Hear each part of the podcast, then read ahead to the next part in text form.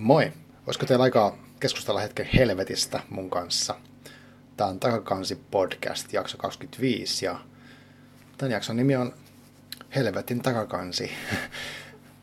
Otsikko liittyy tämmöiseen helvetti-haasteeseen, minkä mä lanseerasin Twitterissä eilen, eli eilen oli, mikäs päivä itse asiassa eilen oli, oli maanantai ja viides päivä marraskuuta 2018.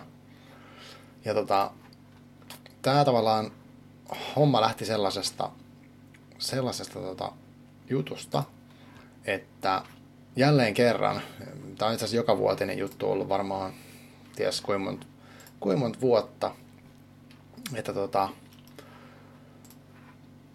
ennen kuin isänpäivä on, niin kirjakaupat mainostaa erilaisia kirjoja, mitä isälle, isälle voisi sitten tota, vaikka hankkia, jos haluaa kirjalahjan yleensä ostaa.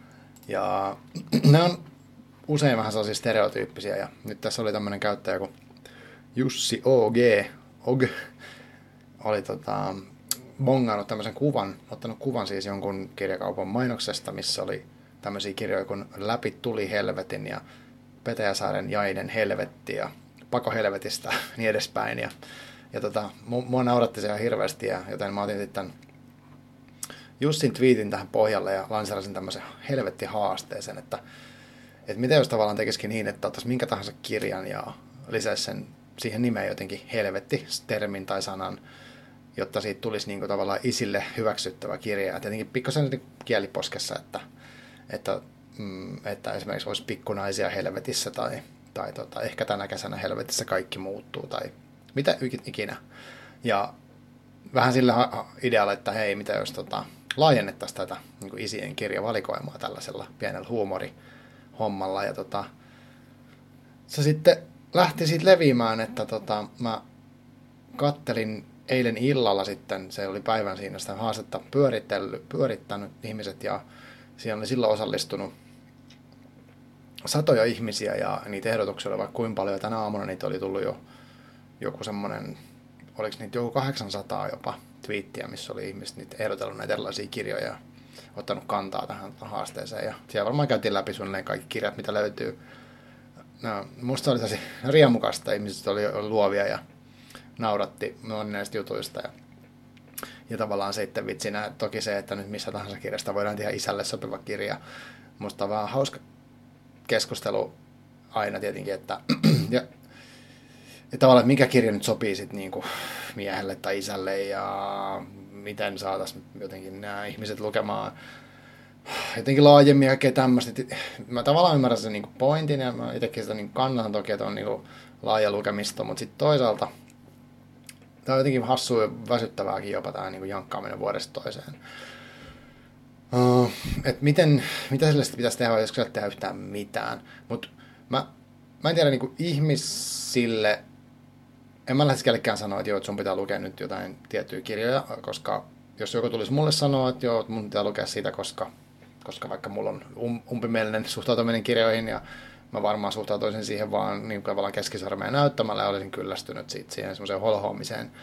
Mutta mut ehkä niin näitä, kyllä näitä musta on ihan perusteltu kritisoida näitä, näitä, näitä asetteluja. Eli kuka, kuka sitten valitsee, että mitä siellä hyllyissä niin nostetaan, mitä nostetaan näissä tämmöisissä mainoksissa, miksi mainoksissa pitää nostaa tosi äh, yksipuolista materiaalia. Tähän oli sitten otettu kantaa niin kuin vaikka missä, tässä oli Hesarin juttu, missä oli mainittu, mainittu tota, että miten niin kuin jotkut tämmöiset lukija-mieltyvyystilastot on tosi vanhoja ja, ja tavallaan se, ne saattaa vaikuttaa sit siihen, että mitä, mitä hyllyihin valikoidaan. Ja tämmöinen tota, Noora Vaarala, kiitos muuten Nooralle tästä jutusta, niin oli sitten tehnyt tästä jutun. Mä voisin linkittää tämän jutun myös tähän tota, podcastin alakulmaan sitten tuonne SoundCloudiin myös. Eli tavallaan se, että miksi niin oletet, jotenkin niin joku jossain olettaisi, että, että isät haluaisi, jos nyt yleensä haluaa lukea, niin tota, että ne lukisi vaan sotakirjoja ja niissäkin niitä helvetillisimpiä versioita. Et, Minusta on ihan perusteltu kysymys, miksi, miksi sen pitäisi olla näin, että miksi joku ajattelee, että ihmiset on niin umpimielisiä, että ne haluaisi lukea vaan nyt tietynlaista materiaalia. Uh, niin, tota, niin, mutta et, tää, tällä haasteella halusin tähän ottaa tavallaan kantaa ja meni vähän huumorin kautta. Mutta siinä ajattelin, että tässä podcastissa niin voisi myös käsitellä ihan helvet, helvettiä. Ja se on kiva aihe, se on mielenkiintoinen aihe, se on monipuolinen aihe ja siinä on niin kuin sitä mytologiaa ja sitten on tavallaan, kun se sana voi tarkoittaa niin monta eri asiaa, että on tavallaan kirosana ja sitten on niin kuin tämä itse paikka, siellä mytologioissa oleva paikka ja, ja näin. Ja mun, mä valitsin sitten muutamia tämmöisiä kirjoja tai sarjakuvia, mitä mä halusin niin kuin suositella, mikä liittyy tähän aiheeseen, tähän hel- helvettiin. Että nämä nyt on niin kuin ihan siis puhdasta helvettiä nämä mun kirjat. Ja nyt ei mennä sotaan ollenkaan, vaan enemmänkin tämmöiseen, että um, tästä helvetin käsittelystä, niin tätä, sitä on käsitelty varmaan niin kuin ihan järkettävän monessa eri kirjoissa. Mä en tietenkään ole lukenut läheskään kaikkia, mutta tässä on muutama semmoinen, mitkä mun mielestä on jotenkin tutustumisen arvoisia, mitkä antaa siihen teemaan kiehtovia näkökulmia, vähän huumorin, ehkä silleen niin kuin, ehkä pelkästään ei mitenkään hassuttelun kautta, mutta niin kuin mun mielestä hauskalla tavalla valottaa sitä. Okei, paitsi tuo yksi kirja ei ole hauska lainkaan. Mutta tota, ensinnäkin, kun mä, mua niin toi helvetti teemana sillä tavalla kiinnostaa, että musta on kiehtovaa ajatella, että vaikka en ole niin uskonnollinen ihminen, niin että tavallaan se, minkälainen se mytologioiden maailma sitten olisi. Että en, niin kuin, ei sitä Danten helvettiä, mutta ehkä mua eniten kiehtoo toi Neil Gaiman, tämän legendaarisen Sandman-sarjakuvasarjan ja monen muunkin kirjan tota, luoja, niin miten hän on käsitellyt sitä maailmaa, niin se on musta kaikista, tai jotenkin sen kautta musta on kiva ajatella sitä. Ja hänellä on semmoinen tosi loistava, yksi näistä Sandman-sarjan ö, sarjakuvakirjoista on tämmöinen Season of Mists, eli onkohan se nyt sitten suomennettu, en nyt muuten muista, mä oon lukenut sen suomeksi ja englanniksi aikanaan, mutta Usvien aika tai jotenkin tämmöistä, ihan sama nyt sinänsä, mikä se suomennus on. Mutta tota, se on tarina siitä, miten, miten saatana, tämä helvetin niin kuin, ruhtinas, eli alkuperäinen Lucifer, mikä oli sitten Jumalan oikea käsikonessa ja fudut taivaasta ylpeyden takia, niin tota, miten hän niin kuin, öö, sanoo helvetissä, että pitäkää tunkin, että hän haluaa tehdä jotain muuta elämällään kuin vain olottaa näitä demoneita ja syntisten ihmisten ja kaiken kurjuuden keskellä. Hän haluaa rupea soittaa jatsia tai jotain vastaavaa, että lähtee niin menee sieltä tota, helvetistä. Ja, ja sitten tavallaan se, että miten nämä muut niin kuin, eri mytologioiden hahmot reagoi siihen. Että Gaimanin näissä maailmoissa on se idea, että siellä, niin kuin, ää, siellä on sekaisin tavallaan kristillistä mytologiaa, sitten siellä saattaa olla tätä niin kuin, norjalaisten logiaa, torit ja tämmöiset, ja vähän niin kuin kaiken näköisiä tämmöisiä vanhoja mytologioita sekaisin, ja se, se osaa hienosti rakentaa ne maailmat niin, että, se on, että nämä nyt on totta, nämä asiat, mitkä on niin kuin, tota, niissä tarinoissa alun perin ollut, ja sitten ne hahmot, niinku, niillä on omat luonteet, ja ne keskustelee, ja ne touhuu siellä keskenään, ja, ja on kateellisia, tavallaan aika inhimillisiä hahmoja, se ehkä sitten tekee kiehtovaa. Mutta joo, siis tämä Lucifer lähtee sitten, menee sieltä helvetistä ja lähtee seikkailemaan vähän niin omille teille, ja sitten siinä kerrotaan, että mitä, siinä sit, mitä se helvetissä tapahtuu. Totta kai se menee sekaisin, kun johtaja lähtee, sitten pitää saada joku niin sen tilalle, ja, tota, ja siitä seuraa kaikki hauskoja ja vähemmän hauskoja juttuja. Mutta Season of Mists, eli tämä on musta tosi loistava. Niin vaikka sitä Sandman-sarjaa tuntis, niin jos tämä helvetti niin teemana kiinnostaa ja miksi ei kiinnostaisi, niin tota, ehdottomasti suosittelen lukemaan suomeksi tai englanniksi. Mun mielestä kummatkin toimii vallan mainiosti. Se on yksi mun mielestä tämmöinen niin helvetin hyvä, hyvä helvettikirja. Sitten tota, samalta tekijältä, eli Neil Gaiman on tehnyt vaikka mitä siistiä, mutta toinen tämmöinen mun mielestä arvokas on tämmöinen hyviä enteitä. Hän teki sen tuon Terry Pratchettin kanssa, joka on siis kuollut jo, mm, joka on siis tämmöinen fantasiakirjailija, tehnyt sitä rengasmaailmaa vai mikä se on se hänen tota, sarjansa. Mä en nyt lukenut voi monta, mä en siis hirveästi tykännyt niistä, mutta nä, nä, näiden kahden yhteisprojekti on, on hieno. Ja tästä ollaan tekemässä itse asiassa nyt tuolla mun mielestä BBCltä jotain vastaavalla, niin ihan niin TV-sarjaa tai semmoista niin striimaussarjaa, se tulee vissiin ensi vuonna pihalle. Mutta siis hyviä enteitä tai good omens englanniksi, niin tota, kertoo semmoisesta äh, tilanteesta, että tulee oikeasti tämmöinen niin Armageddon ja sitten tämä liittyy helvettiin sille, että sieltä tulee tota, äh, demoni, äh, helvetistä totta kai hoitaa sitä eteenpäin sitä projektia, eli tavallaan tässäkin on vähän tämmöinen näky, näkemys, että se helvetti on niin tämmöinen tavallaan jonkinlainen byrokraattinen organisaatio, mikä sitten toteuttaa sitä strategiaansa, eli että Armageddon kun tulee, niin sitten lähdetään niin kuin, tuhoamaan sitä maailmaa ja järjestetään tämä viimeinen kohtaaminen ja sitten taistellaan. Ja, eli tavallaan siinäkin niin käsitellään näitä, tätä vanhaa myyttiä niin tosi sillä hauskalla tavalla ja, ja niin kuin, tämä on tosi humoristinen tarina ja uskon, että siitä tulee sitten hyvä sitten tuota TV-pätkästä myös. Tai tästä niin kuin sarjasta, mikä tulee siis striimattuna jonnekin. Uh, niin tota, suosittelen ehdottomasti, tämä on sellainen kirja, mitä mä luen uh, aina välillä, että tämä niin kuin toistuu, koska mä vaan tykkään nauraa näille tämmöisille uskonnollisille, uh, tai ei uskonnollisille, mutta mytologisille jutuille, mitkä on hienosti niin kuin rakennettu hienolla tarinalla. Eli nämä kaksi on Gaimanilta, uh, liittyen siihen helvettiin. Ja sitten tavallaan vielä vähän ehkä tähän samaan tätä tämmöistä demoni, demonimaailmaa, niin sitten tämmöinen kirjailija kuin Clive Barker, mikä oli joskus, uh, ehkä tästä yli 20 vuotta. Hän oli semmoinen silloin semmoinen nuori tulokas ja tota, silloin esimerkiksi Stephen King hehkutteli häntä, että hän on niinku tulevaisuuden, että, että Stephen King sanoi jotenkin sille hauskasti, että hän on nähnyt kauhun tulevaisuuden ja sen nimi on Clive Barker. Ja, ja sitten tota, monet ehkä tunnistaa Clive Barkerin siitä, kun hän on luonut sen Hellraiser-sarjan, sen, se on lähtenyt hänen niin kirjasta alun perin. Semmoinen helvetilliset, mikä sopii toki hyvin tähän meidänkin teemaan tänään, tähän helvettiin. Mutta siis äh, tämmönen, hänelle tuli tämmöinen novellikokoelma kun Veren kirjat, eli Books of Blood, ja siinä ensimmäisessä osassa löytyy tämmöinen tosi hauska, myöskin hauska novelli kuin Supatus ja Jack, eli oliko Chattering and Jack äh, englanniksi. Ja, ja siinä tavallaan niin tämä, tämä on just mustaa huumoria, siinä on tämmöinen demoni, mikä on saanut jostain syystä, mä en muista mikä se syy oli, mutta tehtäväksi niin kuin riivata tai siis saada menemään niin kuin tolaltaan tämmöisen Jack-nimisen hahmon ja sitten se Supatus-niminen demoni siellä näkymättömänä hengailee sen Jackin kotona ja yrittää niin kuin erilaisilla tempuilla ja pelottelutekniikoilla saada sen Jackin niin kuin menettää järkensä, mutta sitten tota, se ei ole hirveän pätevä demoni ja se sitten niin kuin se helvetin niin kuin organisaatio yrittää painostaa. Se on niin kuin tavallaan kertoo niin kuin ehkä semmoisesta turhautuneesta ja epäpätevästä tuota työntekijästä, mikä jotenkin äh, ei pysty suoriutumaan ja sitten se, niinku, se sit tulee hauska ja vähän traaginenkin tarinasta lopuksi. Mut tosi taaskin hauskalla tavalla otettu taas ne samat mytologiat, niin kuin ikuisuuden vanhat jutut, äh, riivaaminen ja tämmöinen niin demo, demoneiden äh, tämmöinen niin pelko, niin tuotu se tämmöiseen niin kuin, tavallaan moderniin maailmaan ja miten koomissa ikään kuin on, tai se ajatus siitä, että tämmöisiä olisi, niin tota, et mulle teki aikanaan vaikutuksen, ja muutenkin tässä Verenkirjat ykkösessä on mielenkiintoisia noita novelleja niin kauhumaailmasta, mutta tämä on niin ehdottomasti hauska, että tämä voi pelkästään lukea. Ne muut on, että jos, on, niin kuin, jos ei kauhu maistu, ää, niin en mä niitä muita ehkä suosittele, että ne on semmoisia aika brutaaleita juttuja. Mitä itse asiassa tämä helvetti haastekin vähän halusi kritisoida, että tota, pitääkö sitä olla aina niin rankkaa. Mutta tämä on niin musta, tämä, musta helvetti osasto niin tämä Supatus ja Jack toimii tosi hyvin.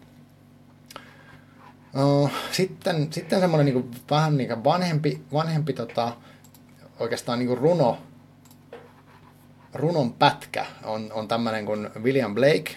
Hän on, hänellä oli tämmöinen isompi kirja kuin Taivaan ja helvetin avioliitto, The Marriage of Heaven and Hell, missä hän, se on niin tavallaan uskonnollis-filosofinen uh, kirja tai runo, runoteos niin kuin, no, jotenkin taivaan ja helvetin eroista ja miten niin kuin, hänen filosofiassaan niin kuin paha edustaa energiaa ja aktiivisuutta ja hyvä edustaa passiivisuutta ja semmoista tyytyväisyyttä tai jotenkin niin kuin la, lauhkeutta ja tällaista. Ja sitten niiden kahden tavallaan sellaista ristiriitaa hän jollain tavalla käsittelee. Mä en ole sitä kirjaa siis lukenut, mutta tää, tästä joskus äh, kauan sitten Ysärillä tämmöinen bändi kuin Ulver, mikä on siis entinen black metal bändi Norjasta, mikä sopii myös tähän meidän teemaan, niin tota, äh, siinä mielessä kiinnostava orkesteri, että he niin kuin jotenkin kehittyi siinä musiikin tekemisessä, eikä jäänyt vaan sitä junnamaista blast beattia, vaan he niin kuin rupesivat tekemään Esimerkiksi he teki tästä äh, koko äh, William Blakein uh, Marriage of Heaven and Hell-kirjasta niin levyn, tuplalevy, siihen aikaan oli tämmöisiä niin tuplalevyjä CD-llä, niin tota, missä oli kaikista näistä tämän runoteoksen runoista oma biisi, ja se niin kuin, tasan, anteeksi, toistettiin, siis luettiin ne runot sen oman musiikin tahtiin, ja, joka ne oli tehty niin kuin kiehtovalla tavalla erilaisiin sovituksiin. Ja, ja sitten sitä kautta mä tutustuin itse asiassa tähän kirjaan, kun mä kuuntelin sitä levyä aikanaan ja sitten luin, luin niitä sanotuksia siitä. Ja tässä sitten on yksi uh, biisi, minkä nimi on Proverbs of Hell, eli onko helvetin sananlaskuja että et tässä niinku kuvitellaan, siis se William Blake kuvittelee, että et, sit, tai tarinasta joku matkustaa niinku helvettiin ja sitten kerä, keräsi sieltä ikään kuin tämmöinen niinku Kalevalan ja tavallaan keräsi sieltä niitä tämmöisiä sananlaskuja, mitä siellä käytetään. Ja täältä löytyy kaikenlaisia tämmöisiä, mitkä voi nykyään toimia esimerkiksi Twitterissä hyvin, että voi ottaa ja kopioida tästä ja laittaa William Blakein perään, niin vaikuttaa hauskalta ja ei ole niin kuluneita kuin nämä uskalla epäonnistua jutut ehkä.